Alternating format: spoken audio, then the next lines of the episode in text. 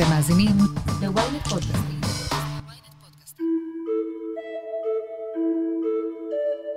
לואיס קארול היה איש שנוי במחלוקת. הוא היה פילוסוף, מתמטיקאי, ממציא, צלם וגם סופר.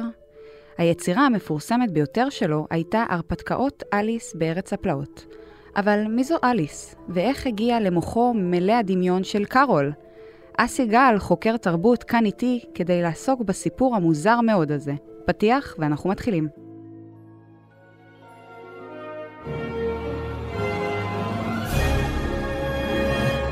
אסי, איזה כיף אה, לארח אותך פה היום. אהלן, אהלן, כיף אה, מאוד להיות כאן. אה, שוב לומר שלואיס קארול היה גם כומר, וואו. ובכלל שקראו לו צ'ארלס דודג'סון. הוא נולד צ'ארלס דודג'סון. טוב, מה אנחנו יודעים על לואיס קארול? אנחנו יודעים שהוא היה אדם ביישן, לפחות מהביוגרפיות שלו. הוא לא ניסה כל חייו, ואנחנו יודעים שהוא מאוד לא רצה להיות סופר ילדים. הוא לא רצה. למעשה, יש איזה שישה ספרים שונים שהוא כתב שכולם מבוססים על אליס. וחוץ מזה הוא כתב ספרי מתמטיקה. הוא ממש כתב אה, כמות נאה של ספרי מתמטיקה. הוא ממש היה מעדיף שיזכרו אותו כמתמטיקאי. זהו, הוא לא, הוא לא יודע איך אנחנו זוכרים אותו באמת. הקשר שלו לאליס החל דווקא דרך אביה של אליס, הם היו חברי משפחה, ולאט לאט הוא באמת התחיל אה, אה, להתחבר לבנות של חברו הטוב, כך הוא הגיע לאליס. איזה מין קשר היה ביניהם? קצת מוזר. קשר מאוד מוזר. אה, אגב, היא לא היחידה, הוא באופן כללי היה אדם שמאוד אוהב ילדים. אה, הוא אמר, אני לא זוכר את הציטוט המדויק, אבל על, ה, על התמימות והטוב שילדים משרים, שאין למצוא אותם. אה, הוא ממש היה אדם שאוהב ילדים, אה, החברים שלו תמיד ראו את זה בתור קסום. הוא היה בא וישר הילדים היו רצים אליו. אני בתור אדם שיש לו ילדים, תמיד אני מכיר את האנשים האלה, שאתה שמח שהם באים ולוקחים לך את הילדים לשעתיים. רגע, אבל במאה ה-19 זה היה נהוג? אני חושב שזה היה נהוג ברמות שהיום הן פסיכיות, והוא עשה דברים שהם פסיכיים. זאת אומרת, אה, אנחנו יודעים שהוא צילם לא רק את אליס ואחיותיה, הוא צילם באופן כללי ילדים בתנוחות שהיו אה, מתפרשות היום כמיניות. ההורים ראו את התמונות ואמרו, אה, חמוד, הילד שלי בלי חולצה. אה, התקבל על הילדה הדעת. שלי בכותונת בלבד. אני סקרן אם זה בדיוק כמו היום, הם פשוט כאילו היו, יש, יש שקט מהילדים לארבע שעות, צלם אותם, תעשה מה שאתה רוצה. אני חושבת שכשעכשיו מאזינים לנו, אז באמת אולי הלסת נשמטת, כי זה לא משהו שאנחנו יכולים להעלות על הדעת שיקרה היום. אה, גבר מבוגר שמצלם, מצייר ילדות תמות, כן. בתנוחות פרובוקטיביות. הקטע הוא שזה כל כך נקודתי, זאת אומרת, הרי אה, אה, אליס לידל, הילדה המרכזית שעליה מתבסס אה, אליס בארץ הפלאות, ובעצם עיקר הסיפור הוא סביב הפדופיליה לכאורה שלו, הייתה בת 11. אם היא הייתה בת 12, הוא יכל היה להתחתן איתה. נכון.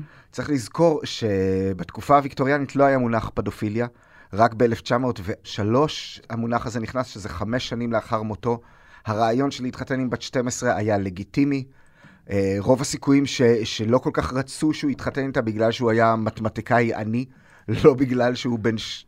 20 שנה מבוגר ממנה. זה לא בגלל שאת ילדונת, זה בגלל שהוא לא יכול לכלכל אותך. כן. כי נישואים הרי בתקופות ההן היו גם עניין כלכלי. בתקופות ההן באירופה, זאת אומרת, באירופה זה נראה לנו משוגע, ילדה בת 12. זה חשוב לזכור שבהמון המון ארצות, אני הכרתי אה, אישה מצפון אפריקה, לימדתי אותה עברית בשלב מאוחר בחייה, והיא עשתה את הילדה הראשונה שלה בגיל 12. זה היה לגיטימי מאוד. וואו. במשך עשרות שנים בהמון מקומות. אז גם שם פשוט בריטניה ואירופה לקחו את הצעדים האלה קודם. כתב היד הראשון של אה, הרפתקאות אליס בארץ הפלאות יצא בנובמבר 1864, והוא ניתן במתנה לאליס, לאליס לידל, כמתנה לחג המולד. הוא כתב את הסיפור במלואו אחרי שהיא אהבה את מה שהוא סיפר לה בהתחלה, כלומר, היה ביניהם קשר מאוד אה, קרוב, צמוד. אליס מתחיל בכלל בפואמה שלואיס קרול כותב, שמספרת על אה, אדם עייף וזקן, ששלושה ילדים אומרים לו, תספר לי סיפור, תספר לי סיפור, והוא במין חוסר רצון מספר להם סיפור. וזה אליס ושתי אחיותיה, זה הרעיון, זאת אומרת, הוא נותן לאליס ולשתי אחיותיה, אבל במיוחד לה, בעצם את כל היצירה שלו. עצם המהות של זה שהוא מספר סיפורים והולך לעולמות משונים, זה בזכותן, ו, וגם כשקוראים הדמות של אליס בספר, אומרים שהיא מאוד מאוד דומה לאיך שהילדה הייתה. ילדה מאוד עם ביטחון, מאוד הרפתקנית, מאוד לא חוששת לשאול שאלות. זאת אומרת, גם אם היא בערוב ימיה אמרה, תעזבו אותי, אני לא רוצה לדבר על זה, זה בבירור, יש דמות שגרמה לו מאוד מאוד לכתוב את זה. וכן, מתוך כל הילדים שאותם הוא צילם ערומים, אה, כנראה שהיא הייתה אהובה עליו. אמרנו שהוא אוהב ילדים, וגם היה עם נשים מבוגרות, אבל משום מה, כשאליס התבגרה, הקשר ביניהם ניתק. אה, אתה חושב שזה היה קשור לעובדה שהיא התארסה, ואולי הוא לא יכול היה לשאת את זה שיש גבר אחר בחייה? לפי מה שהבנתי, הוא לא יודע למה. אנחנו תמיד חושבים לעצמנו שאם אה, דברים היו הגיוניים פעם, אז בטח אנשים קיבלו אותם. אבל מאוד יכול להיות שכילדה היא שנאה את זה. יכול מאוד להיות שכילדה היא, היא לא רצתה את הדברים האלה. ברוב התמונות שרואים היא לא מחייכת. זה לא ילד מחייך שאיזה כיף מצלמים אותי. היא לא נראית מחייכת. מאוד יכול להיות שהיא עם הזמן קלטה שזה לא כיף לה. לא כיף לה היחס הקרוב הזה, לא כיף לה היחס מהאיש המבוגר הזה. אה, גם יש תמונה שלה מגיל 18, עוד לפני שניתק הקשר, שאומרים שזו התמונה שהכי נראה שהיא לא שמחה שהוא מצלם אותה. היא ממש לא מסתכלת עליו, היא מסתכלת הצידה. אני מאוד מאמין שאם היא ילדה כה חכמה וכה שואלת שאלות וכה מנתחת דברים, שמאוד יכול להיות שהיא אמרה לעצמה, אני לא אוהבת את זה.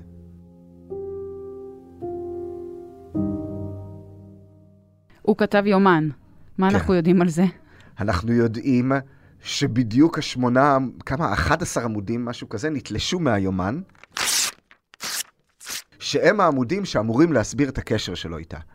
אנשים מפה לאוזן שאומרים ש, שהוא מתאר שם בבירור שלא היה כלום, שבעצם הקשר ניתק אה, בגלל אה, שהוא תפס אישה אחרת, אה, שהוא רצה בעצם את האומנת, נדמה לי, של הילדות, ואז הקשר לא הסתדר והוא לא רצה לפגוע, ולכן הוא גזר את העמודים. אבל זה מה שהוביל להמון המון ספקולציות. איפה צריך- הדפים היום? אף אף אחד לא יודע. צריך להגיד גם שהרבה מהספקולציות, יש טענה שהם עלו בעקבות מאמר שיצא בערך קצת אחרי מותו, יצא פרויד. ופרויד יצא עם כולנו רוצים ילדים, כולנו רוצים את אימא שלנו וכ- וכולי. ואז יצא איזה אחד, אה, כל מי שלומד ספרות יודע שבאיזשהו שלב אומרים לך, תכתוב תזה. אז אתה קורא איזה ספר ואומר, זה התזה שלי על הספר. אז הגיע מישהו ואמר, התזה שלי היא שהוא רצה את הילדה הזאת אה, מינית. והוא הושפע מאוד מאוד מפרויד. וזה פתח את הפתח למשהו שאומרים שיכול להיות שאם הוא לא היה כותב את זה, אף אחד לא היה חושב אפילו. והשאלה היא, האם בספר עצמו, לא רק ביומן, האם אתה רואה בספר דברים שאומרים לך, הוא היה מאוהב בילדה הזאת, יותר מאשר אהבה של מבוגר לילדה. וזה לדעתי קצת מוטל בספק. האם כן? יש שם משהו...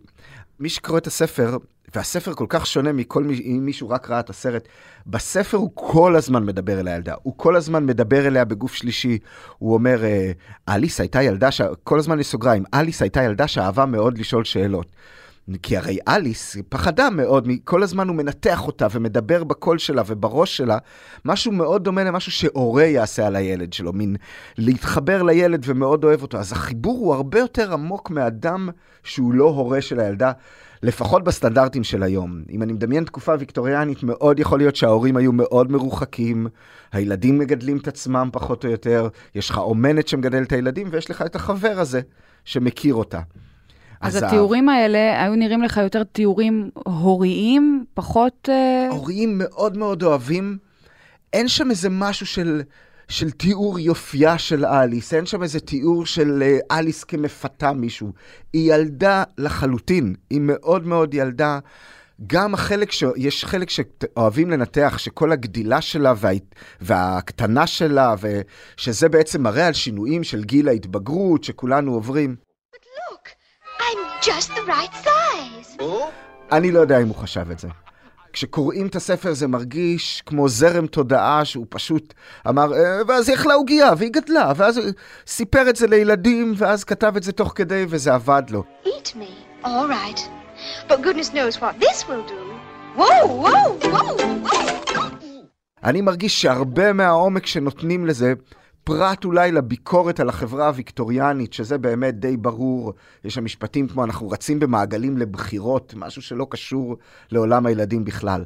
אבל מבחינת הילדים והפנטזיה, הרבה מרגיש לי כמו זרם תודעה שאחר כך היה נוח לנתח אותו, בצורות שאנחנו רוצים למצוא בהם יותר דברים אפלים.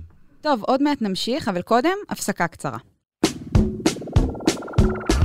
היי, אני יובל מן. ואני אושרית גנאל. בעולם הטכנולוגי של היום צריך שמישהו יעשה קצת סדר. הצטרפו אלינו לרפרש, פודקאסט הטכנולוגיה של ynet. בכל שבוע נדבר על מה שחדש ומעניין בעולם הדיגיטלי. רשתות חברתיות, גאדג'טים, המצאות חדשות, וגם הפוליטיקה של חברות הענק. חפשו רפרש בוויינט או באפליקציית הפודקאסטים שלכם. טוב, נספר קצת על התקופה ההיא, מנקודת מבטה של, אה, אה, של אליס לידל.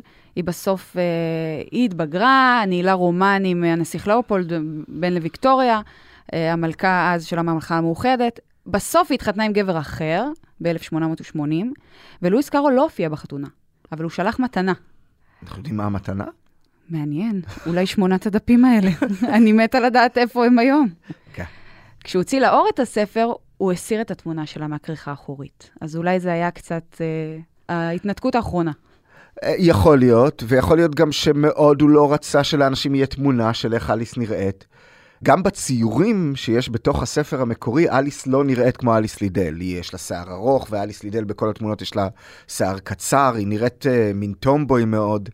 ובציורים היא עם שיער ארוך, אמנם שחור, שאחר כך דיסני הפכו אותו לזהוב, אבל יכול להיות שהוא פשוט uh, ניסה לנתק את, ה, את הדבר, ויכול להיות שהוא פשוט כיבד אותה בזה שהיא באמת, הדבר הזה שהיא אמרה בסוף חייה, הרי בסוף חייה, כששאלו אותה, אז היא אמרה, עייפתי מזה, תעזבו אותי. עייפתי מלהיות היא. כן, אז יכול להיות שכבר בגיל 18 וגיל 23 הוא הבין ש, שהיא לא רוצה, ודווקא זה מראה על אדם uh, רגיש, לא נכון. אדם מגעיל שחופר uh, בתוך הנשמה. לא, יש גם משהו בספרים, בטח ספרים כאלה שהם מלאי דמיון, uh, שמעניקים לקורא את האפשרות לדמיין. פשוט לא להדביק להם איזשהו level תווית של זאתי אליס, אלא תבחרו אתם כן, זאת אליס. כן. מה גם שמעבר לצילומים, שיש, אין עשרות צילומים, יש כמה צילומים, צילומים של uh, ילדים כאמור, אין עוד מכתבים שבהם הוא מדבר על אהבתו לילדים, או על אהבתו לילדים בצורה מינית, על האור המתוק שלהם או משהו כזה. אין לנו משהו באמת באמת עמוק. זה מרגיש כשאתה קורא סופר ילדים, כאילו אתה רוצה ישר ללכת לשם, להגיד, אה, הוא בטח גם אהב ילדים. למה שבן אדם כל כך ירצה לבלות עם ילדים? בייחוד שבעולם שלנו, שאנחנו מכירים בסופו של דבר אנשים כמו מייקל ג'קסון, שבילו המון עם ילדים, מסתבר שהם אכן הלכו למקומות האפלים האלה. אני כן מרגיש איזשהו חיבור בין לואיס קארול למייקל ג'קסון, בקטע שתמיד חשתי שמייקל ג'קסון, בסופו של דבר, גם החיבור הנורא שהיה לו עם ילדים, נבע מתוך איזשהו מקום שהוא הרגיש ילד. הוא הרגיש שאנחנו ילדים ואנחנו משחקים משחקים, ועכשיו הם משחקים מיניים גם. בראש, כל מי ששמע אותו מדבר, היה קשה לחשוב שהוא אדם מבוגר עם, שמחזיק את עצמו. וגם לואיס קארול, כשאתה קורא את המכתבים ואתה קורא את התלונות שלו ואתה קורא את הסיפור הזה שהוא כל כך uh, עמוק בתוך איך שילד מדבר, אתה יכול לחשוב שבסופו של דבר הוא היה בנפש שלו כל כך ילד, שהוא רק רצה לשחק עם הילדים. Uh, השוואה מעניינת למייקל ג'קסון. רוצה לצלול לספר? בטח. רוצה לספר למאזינים שלנו מה חשבת עליו? וואו, הספר, אני תוהה כמה אנשים קראו אותו בסופו של דבר, כולל יצא גרסה כן, מוארת. כן, הוא יצא בהרבה גרסאות. גרסה מוארת, וגרסאות לילדים שהן מתוקות ומורידות את כל הדברים המזוויעים, והסרט של דיסני שמוריד את כל הדברים המזוויעים. אם מישהו לא ראה את הסרט של טים ברטון למשל, ולא קרא את הספר, הוא לא יודע על סצנה ארוכה מאוד, שבה יש תינוק שמתברר שהוא חזיר בכלל.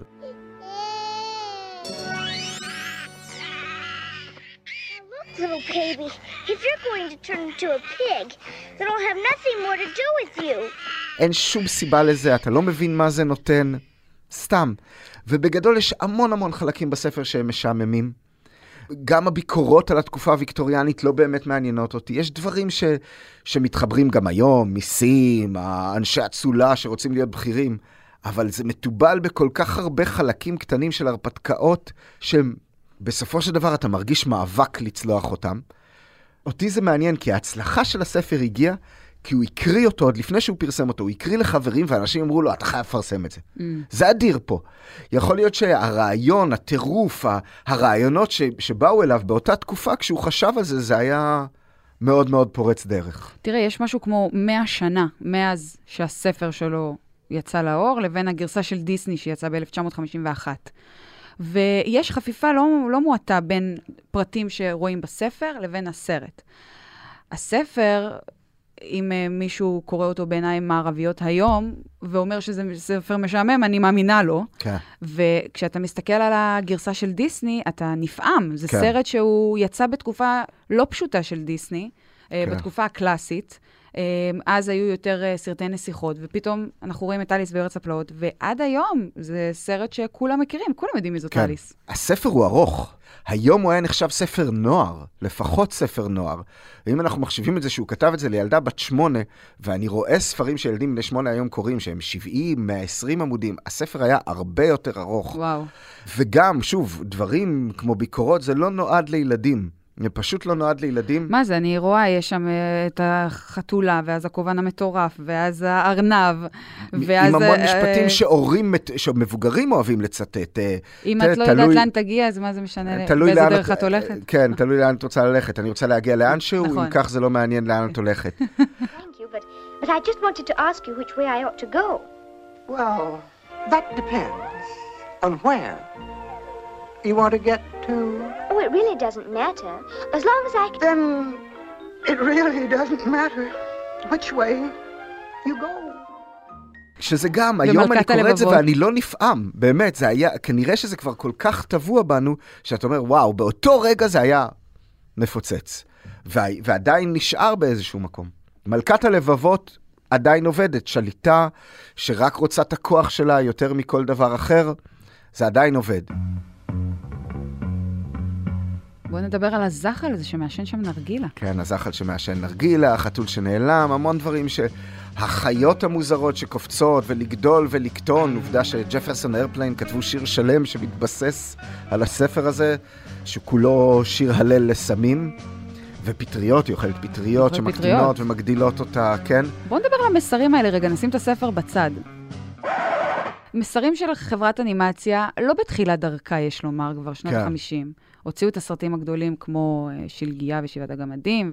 דיסני כבר הייתה חברה, כן. חברת אה, אנימציה עמידה, עברה לקליפורניה. כן. ובכל זאת החליטו להוציא סרט ילדים עם אה, מסרים כאלה, שהיום אני מסתכלת ואני אומרת, מישהו פה היה על, על סמים. כן. תראי, הרבה מהספרים האלה בסופו של דבר, גם הקוסם מארץ עוץ, גם אני... דמבו, לצורך העניין, גם עם דמבו הצבעים. הנורא- כן. זאת אומרת, זה ספרים שאנחנו כמבוגרים מאוד אוהבים לשאוב מהם. והעובדה היא שבסופו של דבר זה נחשב ספר ילדים, וככה דיסני התייחסו לזה. ספר ילדים עם קסם ואי ילדה, וזה מופנה לילדים. וגם כילד, אני חושב שאתה יוצא מאוד מבולבל, כי המון דברים קורים ואין להם המשכיות. המרוץ של החיות למשל לא חוזר אחר כך. טים ברטון, כשהוא עשה את הסרט, הוא ניסה לבנות עלילה שהסרט לא באמת מדבר עליה, שהמלכה האדומה משפיעה גם על, המ... על הכובען המשוגע, שבספר זה מוזכר מאוד בקטנה. אתה צריך מאוד להיכנס לעומק כדי ליצור סיפור, והוא הוסיף המלכה הלבנה ועל מלחמה, ואליס בכלל באה להציל את ארץ הפלאות.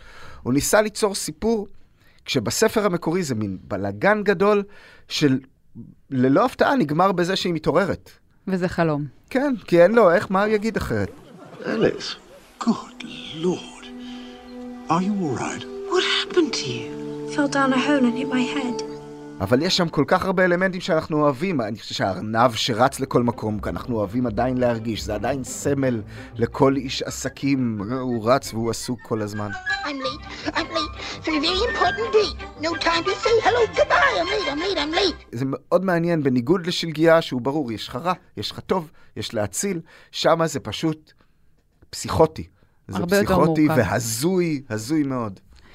טוב, בואו נדבר על אחת ההשפעות של אה, אליס בארץ הפלאות בישראל, שכנראה לא ראינו במדינות אחרות. השם שלה.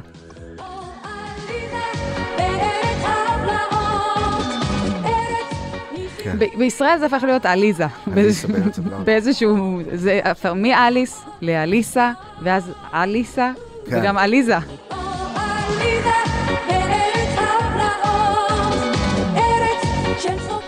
שזה גם מעניין, זאת אומרת, לא היה... אם היו קוראים לה עליזה אולי, אבל קראו לה אליסה בארץ הפלאות, שזה נכון. לא שם שמישהו הכיר. נכון. אז הם כאילו הפריע להם איזשהו הרעיון. אני בטוח שבטח באיזה סינית קוראים לזה בכלל... אה, אה, הילדה עם השיער הבלונדיני שראתה חתול, תמיד יש להם שמות שמאוד מתארים את העלילה. הילדה שנפלה לבור גדול. אבל אה, כן, בישראל הם החליטו על משהו מאוד אחר. עכשיו דווקא גם בספרי ילדים, בהוצאות, יצאה הוצאה לא מזמן, יצאה גר, עוד גרסה של זה, ושם כבר זה אליס בארץ הפלאות. הם מחליטים uh, שהילדים מספיק בוגרים בשביל לה, להגיד שם שהם כאילו לא מכירים. אולי בגלל שיש שמות כמו משי. כן, אסי. uh, לא הזכרנו, אבל לואיס קרול היה בריטי, כמובן. כן. Uh, האם זאת הסיבה למסיבת התה המטורפת? כן, ללא ספק. אני... שוב, עוד דבר, כשאתה קורא את הספר, אתה מבין, יש שם ביקורת, עוד ביקורת. המלכה גורמת לזה שהזמן נתקע. כי מישהו רב עם הזמן, זה הכל... אליסה נותנת שם, אליסה אומרת, אתם לא מנצלים כראוי את הזמן, ואז הכובען המשוגע אומר לה, הזמן לא אוהב שמנצלים אותו. מי כילד לעזאזל יבין את זה? נכון. אבל ואז הוא אומר לה, אנחנו תקועים בשעה שש בערב, וזה תמיד שעת התה. אז יש פה המון ביקורת על שליטה וכאלה, אבל בסופו של דבר מה שאנחנו זוכרים זה צחוק עם מוקים, ארנב שרוקד חמוד, ושהם עושים שטויות. הנמנמן, למשל, שהוא בסרט הוא פשוט עכברון שיושן בתוך תה, mm-hmm. הוא מספר סיפור פסיכי. שאגב, הסיפור הפסיכי שהוא מספר הוא על שלוש בנות שהשמות שלהן מאוד דומים לאליס ואחיותיה. Mm. אז הוא עשה עוד סיפור בתוך סיפור שנועד קצת לצחוק על הבנות. אף אחד כבר לא התייחס לזה בסרטים. אפרופו ביקורת על שעת התה, אז אולי יש פה גם ביקורת על מוסד המלוכה?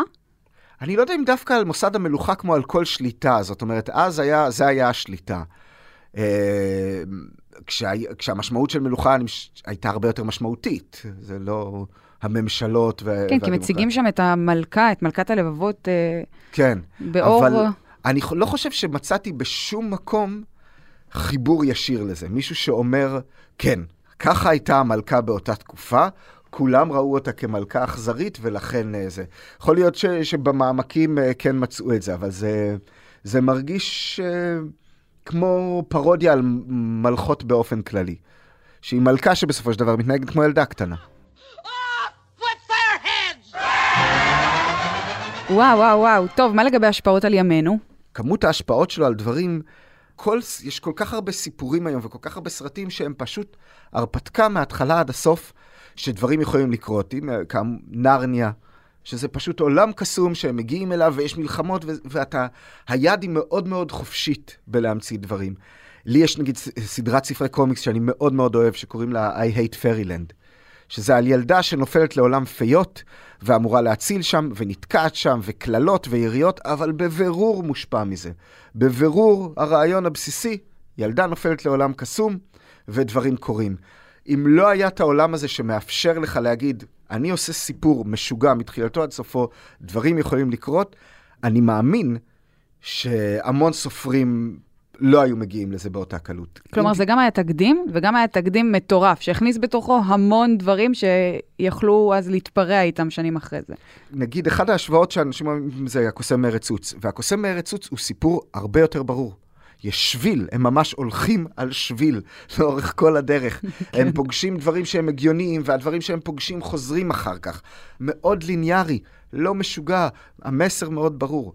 ללכת עם טירוף אין על אליס בדבר הזה. כן, היא גם אף פעם לא הולכת באיזה שביל, היא תמיד נופלת, תמיד עולה, יורדת. פתאום היא רואה בית, והיא כן, הולכת אליו ונכנסת בית. אליו, קורים דברים בבית הזה, היא יוצאת מהבית, וזהו. מבוך, זה לא יער. מדובר יותר, זה לא חשוב מה שקרה שם, זה סתם עוד הרפתקה. זה מטורף, אני חושבת שאז, לשנות ה-50, זה גאוני. זה גאוני. בשנות ה... הוא כתב את זה במאה ה-19. נכון, במאה הקודמת, כן. אבל גם האינטרפטציה של דיסני לדבר הזה הייתה כן. גאונית באופן שבו עשו את זה. מה שמעניין בדיסני זה הבחירה, אבל...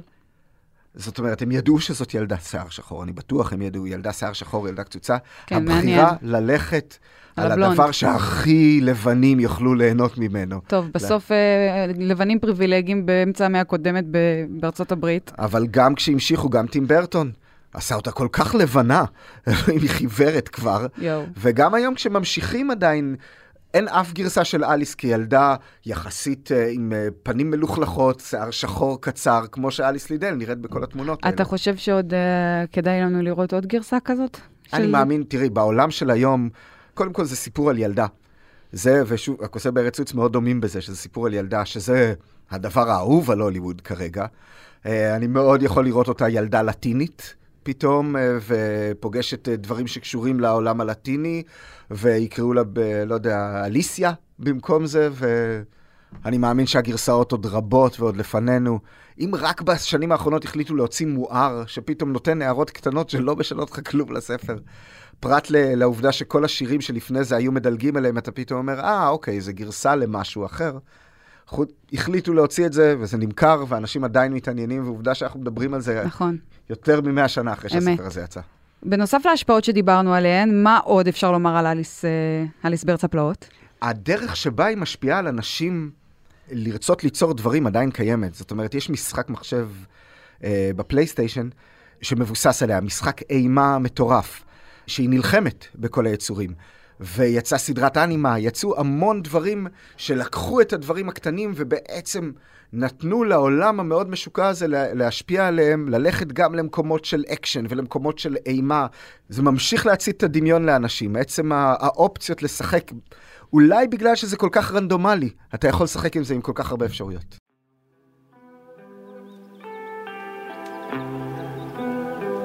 טוב, אז רגע לפני שאנחנו מסיימים, אני רוצה לספר לכם שבנוסף לסאגה הלא נגמרת שלה עם אה, אה, לואיס קארול, אה, לאליס לידל היו חיים קשים. היא איבדה שניים מהילדים שלה, וגם את בעלה, והיא שנים רבות נשארה בודדה, לבסוף היא נפטרה בגיל 82. צר לי שסיימתי ככה ב... זה, אבל זה היה כיף. כן, וזה גם די הרבה, זה די, אני חושב שזה די קורה להרבה. child stars, מה אתה כן. יכול לעשות? אף- גם מקולי קולקין לא מאושר בסך הכל נראה לי. אסי גל, חוקר תרבות, תודה רבה שבאת להתארח באבק פיות, היה לי תודה לעונג. רבה. תודה רבה לך. עד כאן אבק פיות להפעם. אתם מוזמנים לעקוב אחרינו בוויינט, ספוטיפיי או בכל אפליקציית פודקאסטים שבא לכם עליה. דרגו אותנו גבוה גבוה באפל פודקאסט ותשלחו את הפרק לחברים. תודה לעורך הפודקאסטים שלנו רון טוביה, על הסאונד גיא סלם, אני משי היד. נשתמע בפרק הבא.